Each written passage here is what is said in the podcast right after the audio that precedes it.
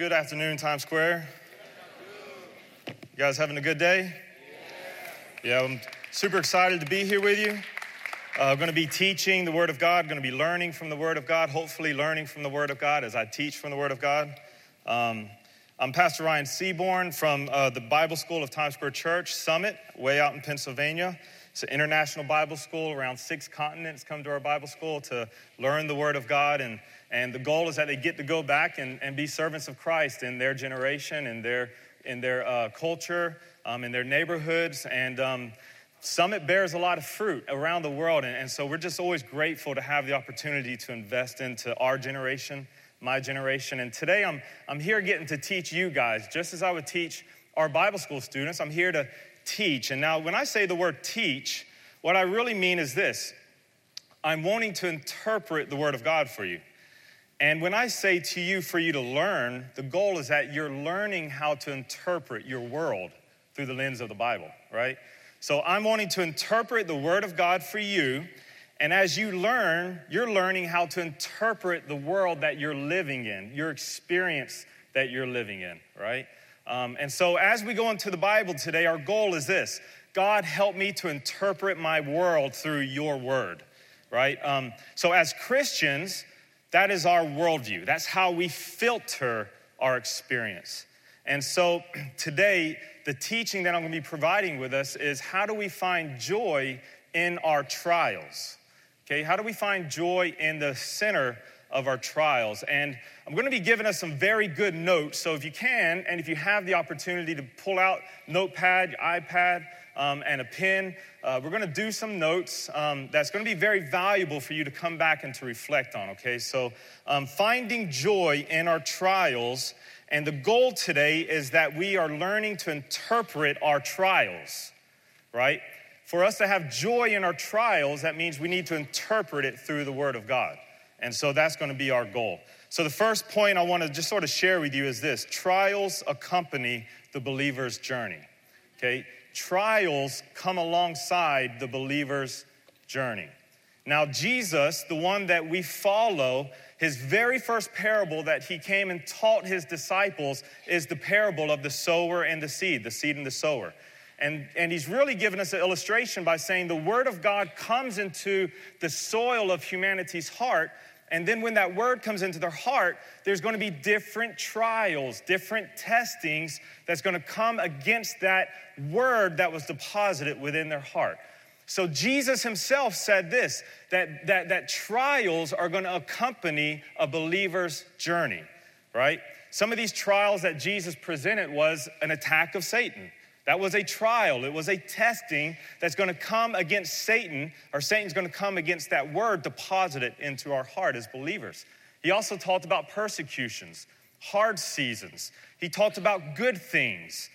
Jesus really given, gave a parable, and it was his very first parable to his disciples of saying that as a believer on the journey of Christianity, trials are going to accompany your journey. But he also said these incredible words. He says, On the account of the word are these things going to come.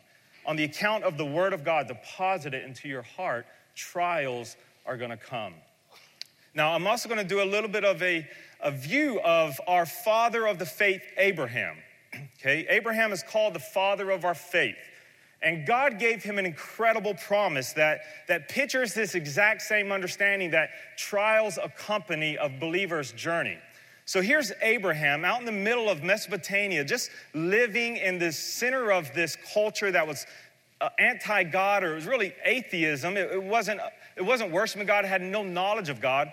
And God came and spoke to Abraham and basically said this Abraham, I'm going to give you a new land, a new inheritance, but you must leave your family's way of doing things. You must leave your, your, your government's way of doing things, your culture's way of doing things, and come out and walk in this new land, this new inheritance that I'm promising to give you. So there was a promise given to Abraham, and he left that and he started walking toward that promised land. But you know what happened to Abraham on the journey toward the promised land? Trials or problems. Let's call it that for a minute. Problems to the promises, okay? all of the promises of God have problems. Or how about we could just call them trials? promises have trials, right? So look, capture this. Abraham, his promise was, You're gonna get a great inheritance. He comes into the promised land, and the very first thing that takes place is a famine, right? A dry season, a inability to provide the provision for living in the inheritance. A famine came into the land. So what does he do? He goes back into Egypt, or he goes into Egypt to look for help amongst the world for his provision, right? A problem came with his promise. But remember, Jesus told his disciples, look, the word of God is going to come into your heart and you're going to get these promises from God, but then problems are going to start coming into your life or trials. Trials accompany the believer's life, right? And then all of a sudden, Abraham gets another promise from God, an incredible promise from God. And it goes like this Abraham, I'm going to give you a seed or a, a new lineage for humanity that's going to be a blessing to the world. It's going to be a completely different humanity that's going to come out of you. So, two promises Abraham received one is a new inheritance, two is a new seed, a new humanity, a new birth line, right? But then a problem came to that promise as well lifelessness. I'm not able to produce this promise that God gave to my life. I'm, I'm finding weakness inside of myself to produce the promise that God gave me. Problems to the promises, trials to the believer's journey. So, as Christians, our goal in this teaching today is this understanding that we face trials, many trials, but, big but, Christians are called to have a joy on these trials, an abiding joy. Now, what I mean by abiding is this a constant joy in the midst of seasons of valleys and mountains, a constant joy. Where do we find this joy from? And that's what we're going to begin to look at. So, if you can, flip your Bible to 1 Peter chapter 1.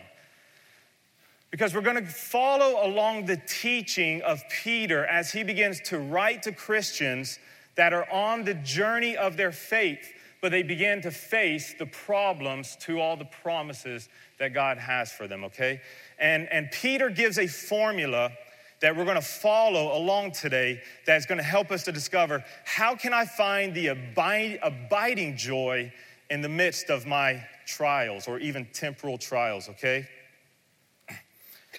I'm going to read a few uh, scripture verses here to us. The Old Testament tells us this delight yourself in the Lord, or find joy in the Lord. Serve the Lord with gladness. Rejoice before the Lord our God in everything. In other words, the Old, teach, the Old Testament is telling us this as believers, find joy. You got to find joy. Jesus tells us this rejoice and leap for joy, for your reward is great in heaven. Christians have joy. He says, These things I've spoken to you so that your joy might be full. Christians, you're meant to have joy. Paul picks up on this theme and says, Rejoice always in the Lord. And again, I say, Rejoice. Then he says this the fruit of the Spirit is joy, right? And God loves a joyful giver or a cheerful giver, meaning this Christianity is also a life of tremendous joy. So we have trials and we have a calling to be joyful. And on this journey today, we're going to discover how does Peter help us to discover how do we have joy in the midst of our trials. So, First Peter chapter 1, what begins to happen here is Peter is writing to a group of Christians that have faced persecution because of their faith in Jesus. The word of God came into these Christians' hearts. Now they're facing persecution, which Jesus said they would face right? So all of a sudden, it's almost like us today living in a society that is anti Christianity, anti Christ in the school systems, in our work, in the government systems, and in many different areas of society, there is this pressure around a believer's heart because of the persecution of Christianity. And, and that's what Peter is writing to uh, of the Christians is these are Christians facing persecution, okay? And now they're living in a place that is outside where they normally lived. So he called them aliens in the first few chapters, okay? Um, and, and, and, that really speaks to us of, of, of, of being a people, of, of trying to discover what is this life we're meant to live in a world where we don't necessarily belong. And in 1 Peter chapter 1, verse 6, okay, everybody go to 1 Peter chapter 1, verse 6, because we're going to see how Peter puts these two themes together, trials and joy. So 1 Peter chapter 1, verse 6, Peter says, in this, everybody say, in this.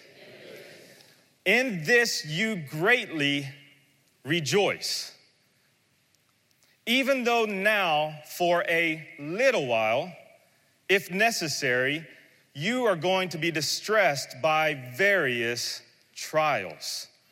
So, Peter pulls these two themes that the Bible is mentioning concerning believers on our journey he says, In this you must find joy, even though now for a little while you're going to be faced with various trials, various hard situations. Now, when I say the word trial, this is literally what I'm meaning by that.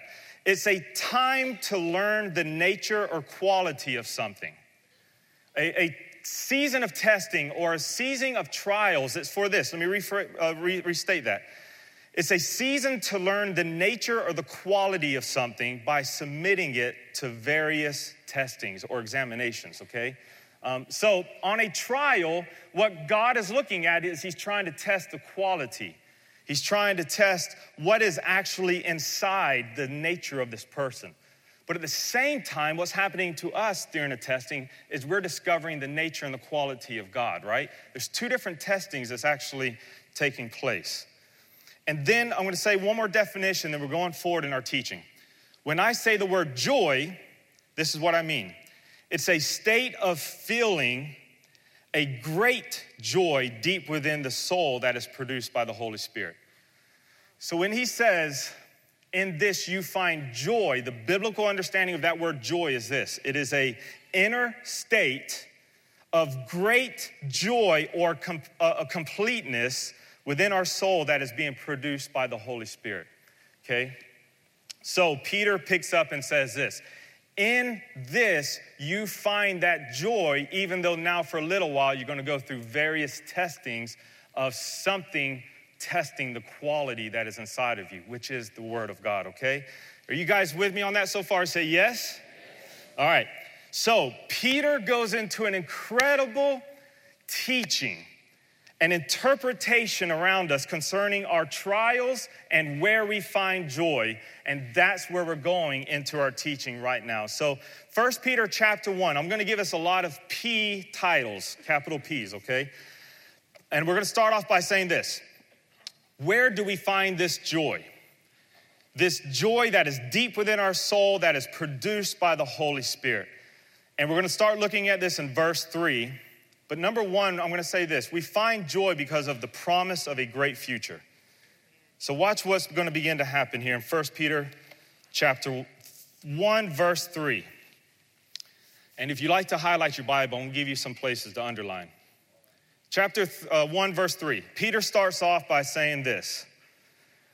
Blessed be the God and Father of our Lord Jesus Christ. Now, I'm going to decipher, I'm going to dissect this word or the, this section here. But that word blessed, I'm gonna put the word P for praise. Peter starts off by saying this Blessed be the Lord and God and Father of my Lord Jesus Christ. In other words, Peter is starting to write to these people that are facing trials, and something begins to enter his heart to where all of a sudden he goes into a worship segment or into a praise segment. So when he says, In this you find joy, in this he's referencing what he just said. And verse 3 is where he starts off by saying this Praise be God and Father of my Lord Jesus Christ. So, why is Peter telling us to have joy? Number one, because we have something to praise about. Okay, so that's number one of why we can have joy as believers or Christians. But let's continue to watch this because it's about to unpack and it gets incredible. So praise the God and Father of our Lord Jesus Christ, who according to his great mercy has caused us to be born again. Why can we have joy in the center of our trials? Number one, we have someone to praise. We have something to praise Him about. And what is that we have to praise Him about? He begins to tell us He has caused us to be born again, right? He has caused something from outside of our being came into the inside of our being and caused a new life to take place. Meaning we're no longer paying the penalty of our old life, but now we have a new life, which means this we have a great future. So, in the center of our trials of persecution, living in a world that hates Christ and, and experiencing hardship on the daily, Paul or Peter is saying this number one, we learn how to praise him for what he's done. Number two, we understand our new position in being born again, right? And as you begin to understand those things, a inner joy from the Holy Spirit begins to form out of our life. So, number one is praise. Number two, because of our position, we have been born again. Let's continue to read this. He has caused us to be born again to a living hope through the resurrection of Jesus Christ from the dead. I'm going to use that word through and say this we have a new power. We have something to praise about. We now have a new position, and now there's a new power operating inside of us. Okay? Blessed be the God and Father of our, my Lord Jesus Christ, who has caused me to be born again to a living hope and now, through the resurrection of Jesus Christ from the dead, we have something to praise about. We have a new position. We have new power operating inside of us. Now, let's continue to read this in number four.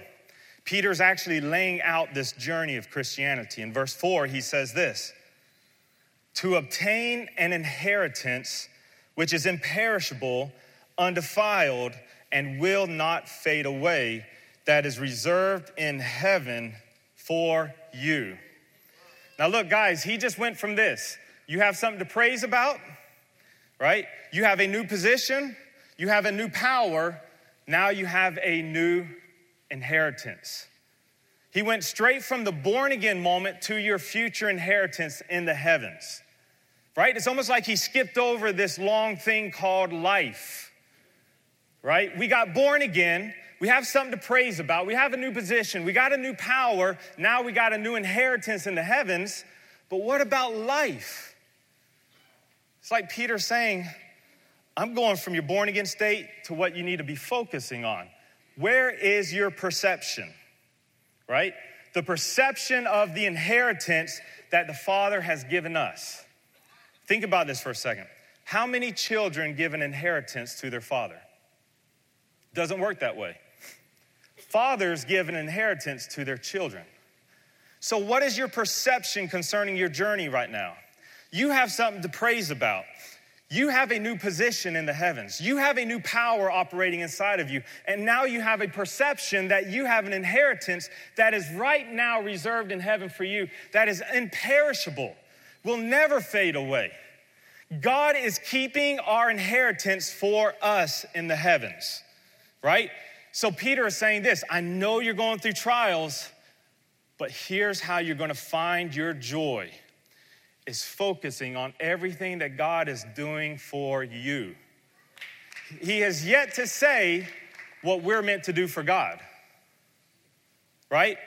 And I want to explain this to us because in the center of our trials, they're real and they are hard, and sometimes we don't even know how to lift a hand and God's not saying to you, lift your hand to do something. He's just saying, lift your hands because of your perception of who He is and what He's done for you, right? There is a constant joy that is created to be inside the believer's life because this is not our home, right? And look, it's not finished yet. The Holy Spirit is going to be, begin to produce a joy inside of those hearts that are going through trials. So look at verse 4. God is keeping us for, or He's keeping that inheritance for us. Now look at verse 5. And now you are protected by the power of God through your faith for a salvation ready to be revealed in the last time. Look, guys, you have something to praise about, right? You have a new position in the heavens, right? You have a new power. You have a new perception. Now you have a new protection, right? As Christians, where are we finding our joy from? Because if I was to tell you right now that God has a protection for your life from the born again moment to your inheritance, there should be an eruption of joy knowing that God is protecting me, right? He's protecting my inheritance, but He's protecting me until I get there. The power of God, not the power of you. The power of God is protecting me to get to that inheritance. What is your perception viewing right now? concerning your life with God and the trials that are around us. He is protecting us. Look at what it said there. We're being protected by the power of God. Our protection comes from who? The power of God. And He's protecting us by what? Our faith. Look, guys, this is going to become the core of where, what we're thinking about right now. God started this journey by our faith he ends this journey by our faith, and He's going to protect you in the center by your faith. What is the most important thing to God? Your faith. I love the way that James says it. He says to build up your most holy faith. The most holy thing you have in your heart is your faith. And to look at the Greek word of the most holy faith, that word holy is only used one place in the entire Bible the Holy of Holies. Capture that for a second. Why is God in love with your faith? Because that's where the Holy of Holies is able to dwell in your heart. That's where the Shekinah glory comes and dwells and fellowships with you, is through your faith. So, what is God trying to protect in your life? Your faith. Is he trying to protect you from death? No. Death is the entrance to our inheritance, right? So, where is our theological concept concerning death? Because God's not trying to protect us from death, He's trying to protect your faith from dying. Is God trying to protect us from suffering? No. Is God trying to protect us from getting sick? Sick is usually the entrance to death. Death is usually the entrance to our inheritance, right? Where's our theology concerning these trials that we experience? Is God trying to protect us from Satan? Ask Job. Right? Hey, Satan, have you considered my righteous servant Job? Right? Where, where's our theology concerning the trials we come into? Satan says, Hey, God, I can't even touch him because of your protection. Right? But but then God says, okay, I'll, re- I'll release some of that protection, but you can't ter- touch certain areas of his life. And instantly, within the matter of minutes, he goes and destroys everything that he had right? If God removed our protection, how quick would Satan destroy everything in our life? Right? Psalm 512 says this that the righteous are covered with a shield of favor. Right? A shield is what protects me from the enemy outside that shield. Right? The righteous are covered with a shield of favor. Anything coming into my life, God has marked it with favor for your life. You understand that?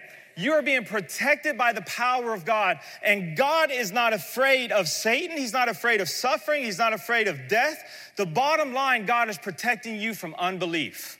He is the author of your faith, He is the finisher of your faith, and He is the protector of your faith.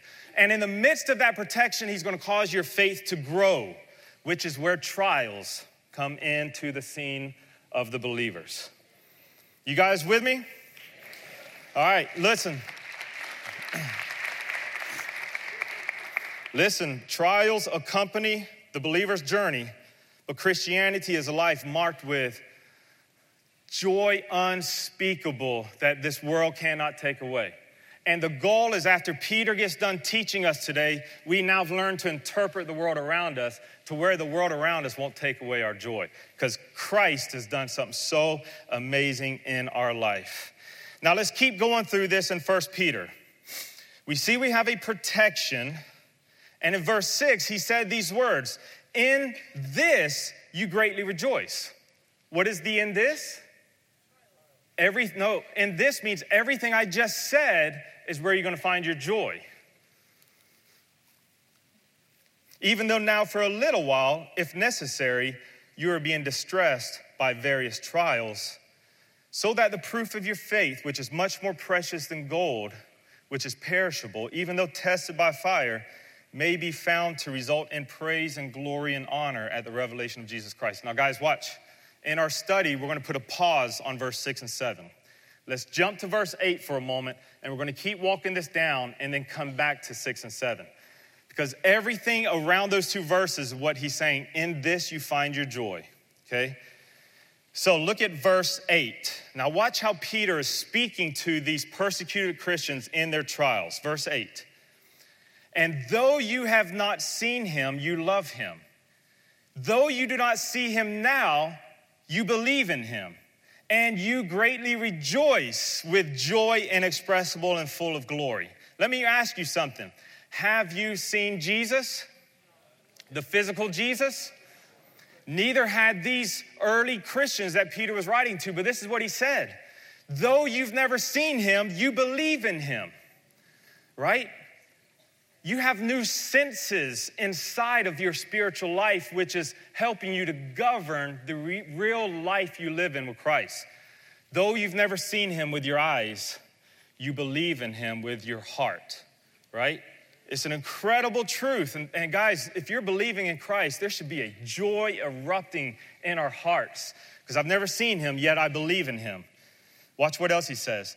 And though you do not see him now, you love him there's a love in your heart for him. You trust him, you trust his words, you trust his counseling, and you greatly rejoice with joy inexpressible, full of glory. Look at verse 9. Obtaining as the outcome of your faith the salvation of your souls. Verse 10, Peter is still speaking about this is where you're going to find your joy.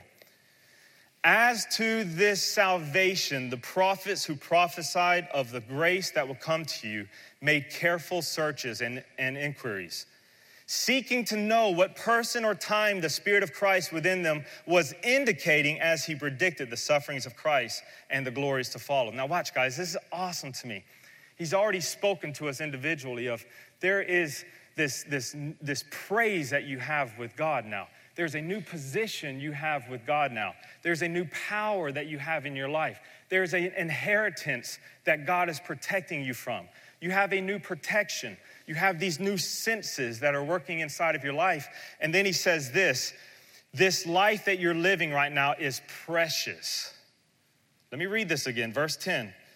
As to your salvation, the preciousness of your salvation the prophets who prophesied of the grace that will come to you made careful searches and inquiries, seeking to know what person or time the Spirit of Christ within them was indicating as he predicted the sufferings of Christ and the glories to follow. Look at verse 12. But it was revealed to them that they were not serving themselves, but were serving who? You. And these things which are now being announced to you. Now, watch, guys, this is what I want us to see this. I want you to see how precious your life is. That even the righteous men of old, Jeremiah, Ezekiel, Nehemiah, all of these Elisha, Elijah, as they sat down and began to write the scriptures that we hold on to right now, they began to write about the suffering Savior, about the glories of Jesus. And all of a sudden, their heart began to say, who is this? I want to know who this suffering Savior They sought to know what person and what time the Spirit of Christ within them was indicating, but it was told to them that they're not serving themselves, but they're serving people that was going to live over 3,000 years later, that were going to be in the center of Times Square Church, going through trials, needing to know the preciousness of their life. And all of a sudden, when we read a verse like this, your heart becomes warm because you begin to see the preciousness of the life that you're living. Listen to what Isaiah said. Who has believed our message? Now remember, as he was writing this, he's longing to know who is this I'm writing about? But God told him it's not for you to know, it's for people in 2019 who's gonna be sitting in Times Square Church. Listen, he was despised and forsaken of men, a man of sorrow, acquainted with grief. And like one from whom men hid their face, he was despised, and we did not esteem him. Surely our grief he himself bore, our sorrow he carried. Yet we ourselves esteemed him stricken, smitten of God, and afflicted. He was pierced for our transgressions. He was crushed for our iniquities. The chastising for all of us fell upon him, and by the scourgings we became healed. All of us were like sheep becoming astray each of us had turned to our own way, but the Lord caused him, caused the iniquity of all of us to fall upon him. And it's like Isaiah was saying, Oh God, righteous Isaiah was saying, God, I want to know who this is, the suffering servant who carried my iniquities. Isaiah, it's not for you, it's for you. You understand that? And that's why Peter says, You want to know where you're going to find joy, joy in the center of your trials? Listen to the preciousness as to this salvation, the prophets who prophesied of the grace that would come to you, they were carefully searching the scripture, seeking to know what person of time the Spirit of Christ was indicating in them as he predicted the sufferings of Christ and the glories that would follow. It was revealed to them that they were not serving themselves, but were serving you. That is the preciousness of this journey. Listen, guys, you want to know where to find your joy from? Go back and read Isaiah and know that that was for you. Right? It's incredible. Now, I want to end this little moment here with look at verse 12. So, uh, verse, yeah, let's do verse 12. It was revealed to them that they were not serving themselves, but you and the things which have now been announced to you through those who preach the gospel to you and by the Holy Spirit who is sent from heaven things into which angels long to look. That's incredible to me. That's still how precious it is that even the angels are watching your life because it's so amazing as God's protection, His position, the preciousness, the power, all of these things He's working into your life. And verse 13, now, guys, watch. For those in the center of trials, He's not yet give one command except for find joy. The only command He's given so far in 13 verses is find joy. But then he says all of these actions of God in our life. And here comes the second command. Verse 13, and he says these words Therefore, with everything I just said, people facing trials, therefore, prepare your mind for action. Stay sober in the spirit and fix your hope completely on grace. Fix your hope on grace, those who are in trials. Gird your life for action, meaning get ready because your salvation is coming. Be ready for that end moment, and right now, fix your heart completely on grace. That's where you find joy. Are you guys with me? Okay, now watch, guys, because I don't want to lose us. This is a teaching, it's going to help us with interpreting our life around us. But there is a promise of a great future for us. Peter just unfolded it. But then he also says this there is a purpose in your trial. Where are we going to find joy? The promise of the great future, which he just unfolded.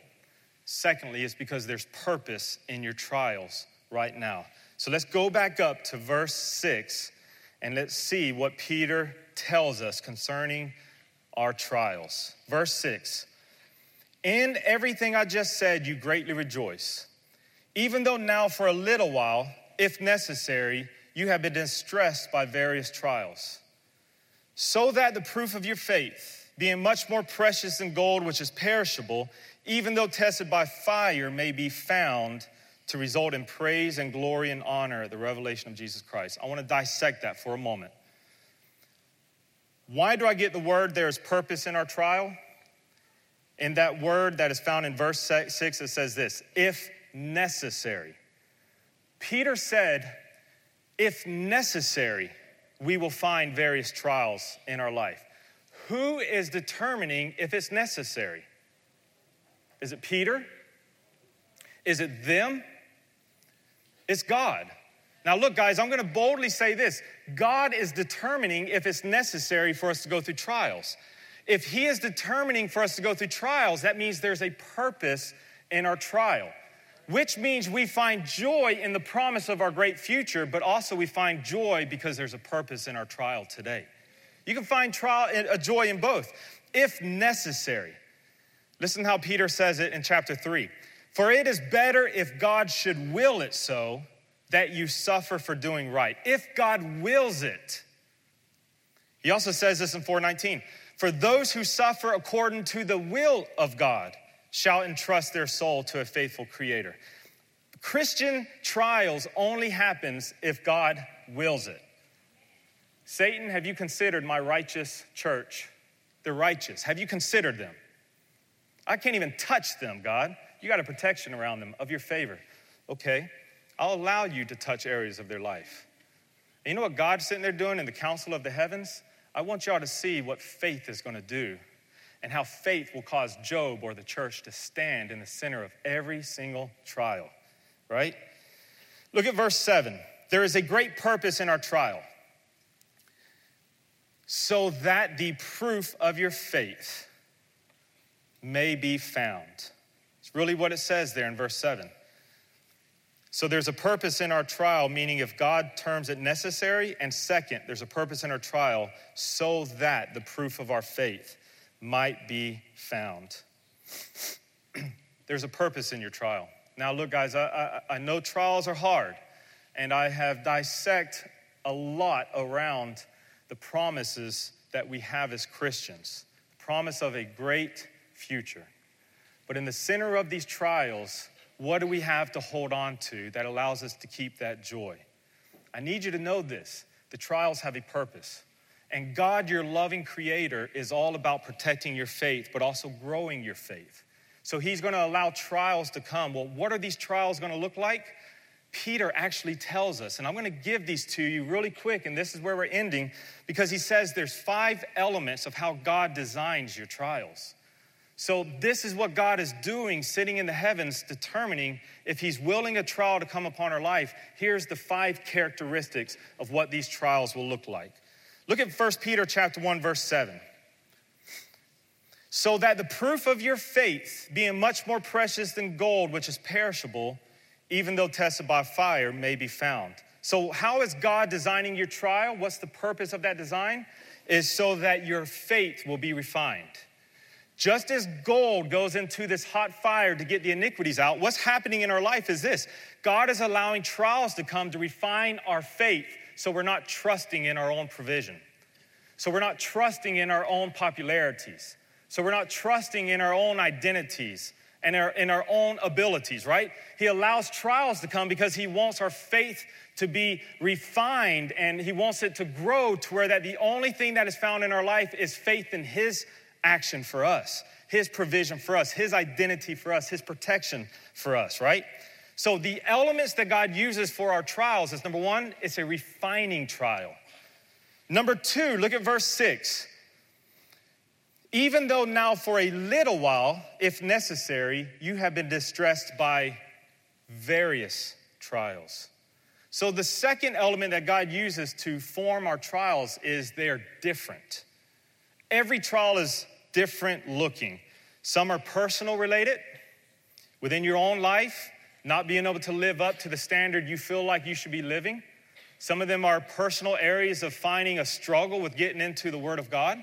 Some of them are, are, are, are personal struggles. Some of them are relational struggles with others.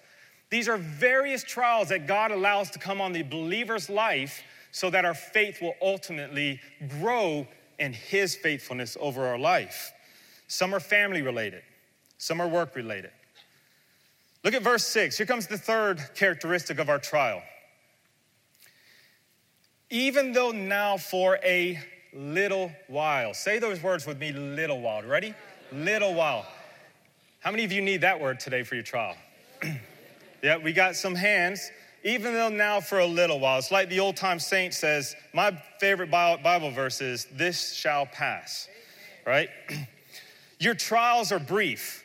God is designing your trial to be refining. He's designing your trial with various trials, but also to be brief. Now, some of you are saying uh, it's not been too brief, right? So that word brief is sort of relative, but watch. Waiting for your tax return for 10 days is awesome, right? Only waited 10 days to get my tax returns. That's awesome. Waiting 10 minutes for pizza in the microwave is horrible, right? Geez, 10 minutes takes forever, right? So, brief is relative. What's actually happening? Holding your breath for three minutes is incredible, right? That's awesome. That's keeping a job for five years is it's not that good. Somebody said awesome, but I mean, it's not that good, right? so, a little while is a relative term, but watch.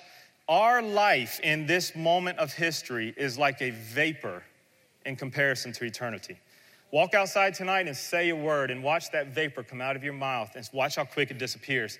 That's how brief our life is on the earth in comparison to eternity.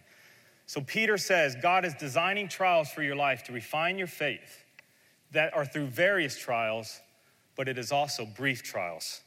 The last two is this 1 Peter 1 6. Now, all of these are in this first 13 verses.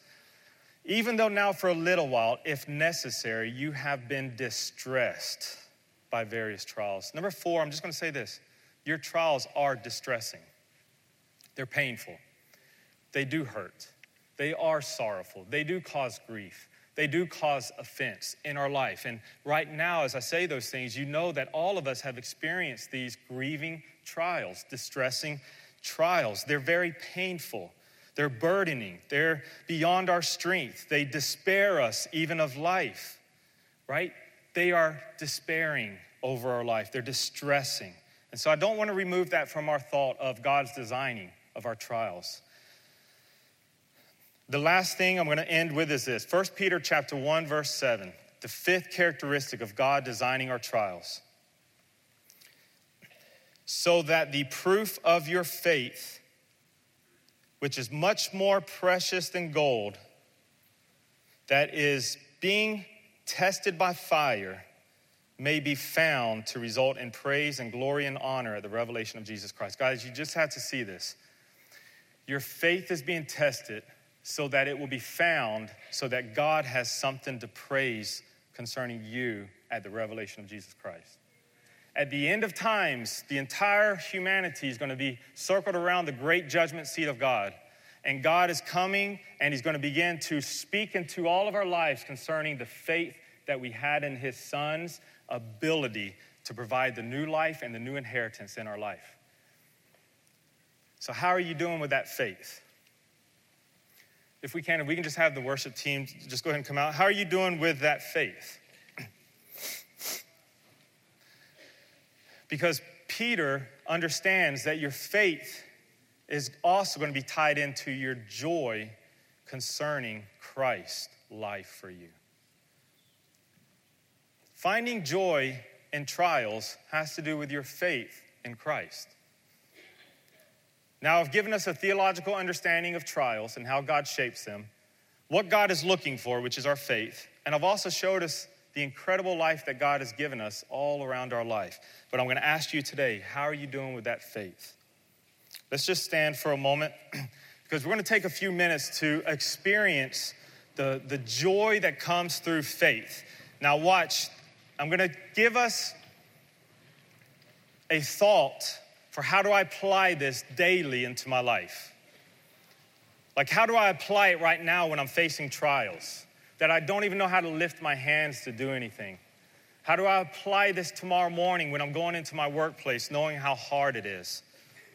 I'm just going to give us three things for applying this type of joy through our faith. Number one is surrender to God. In the center of your trial, we got to learn to just surrender to God. Your Father is all about your faith growing. And there is a purpose in our trials, so we learn to surrender in the center of our trials, right? We have to learn to surrender.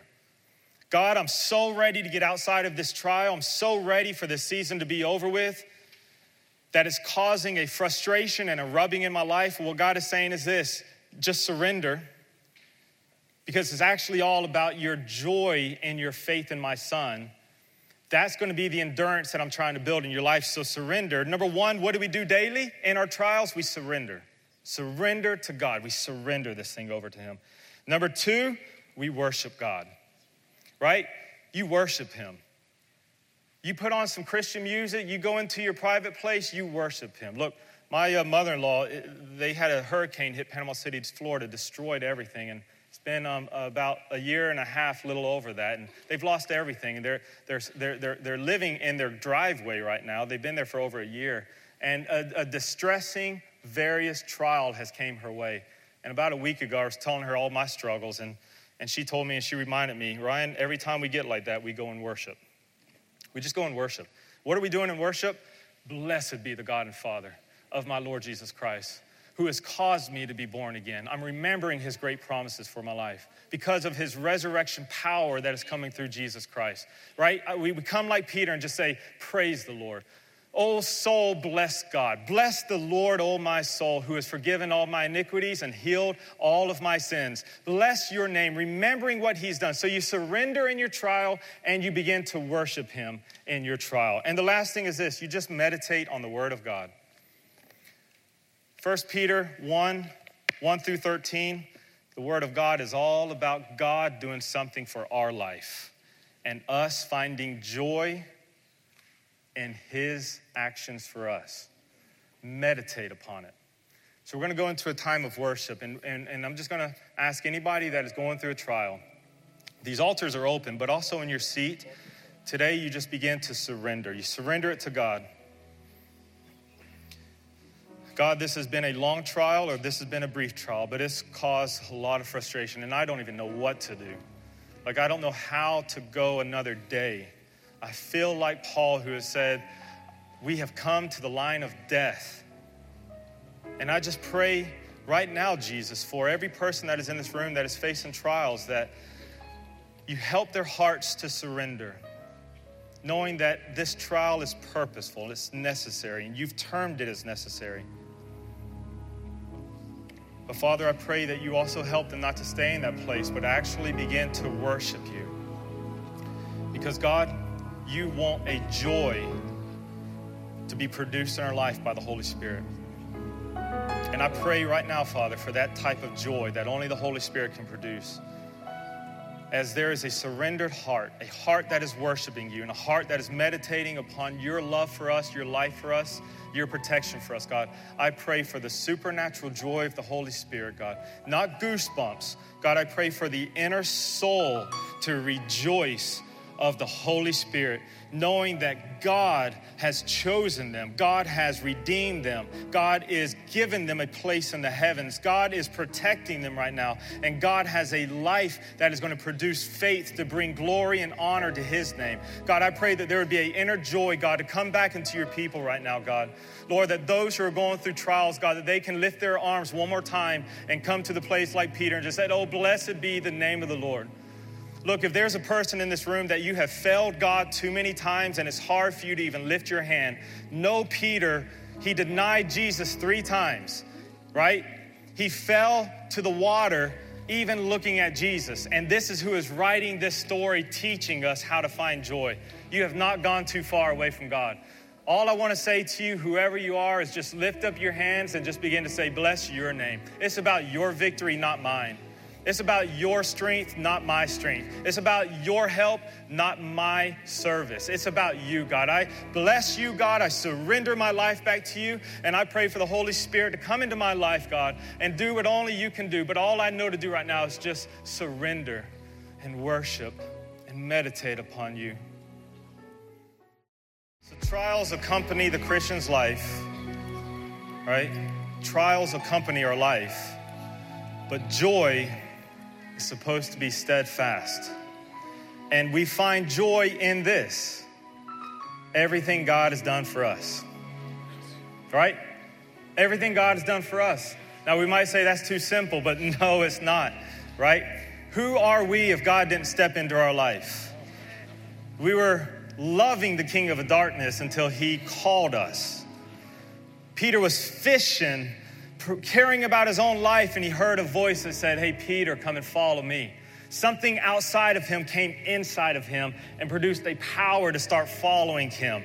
And God had a plan for Peter's life to come and to be a new fisher of men and to receive this new inheritance. But along this journey, he faced many trials, many trials. And in every one of them, he found the faithfulness of God to pick him up every time. His faith was growing every time, right? His faith was growing every time that it's all about his victory. Every time. So, for your life today, remember, you find joy in this the promises of God and your great future. And you also find joy in this there is a purpose in your trials. He's producing faith, He's refining us. He's refining us. I love the thought. Pastor William Carroll told me this thought one day about the sycamore trees. Uh, I think it's the sycamore trees. It's the trees out in California, the largest trees, um, the, the sequoia trees out in California. Biggest trees in America that these seeds from the tree fall into the ground, but they cannot reproduce because the outer shell is so hard. They can't reproduce. And these great forest fires come across California where many people might say, oh, how bad it is that these fires come and destroy these incredible sequoia trees. But you know what happens is that that seed is not able to reproduce unless that fire comes. And when it comes, it starts to melt off that outer shell and it can go into the ground and reproduce, right? And then those trees bring up the next generation of seeds of the largest trees that people can find shade under, right? So, look, your faith is being reproduced through your fire, right? There's purpose in our trials. So, find joy. Just learn to have joy.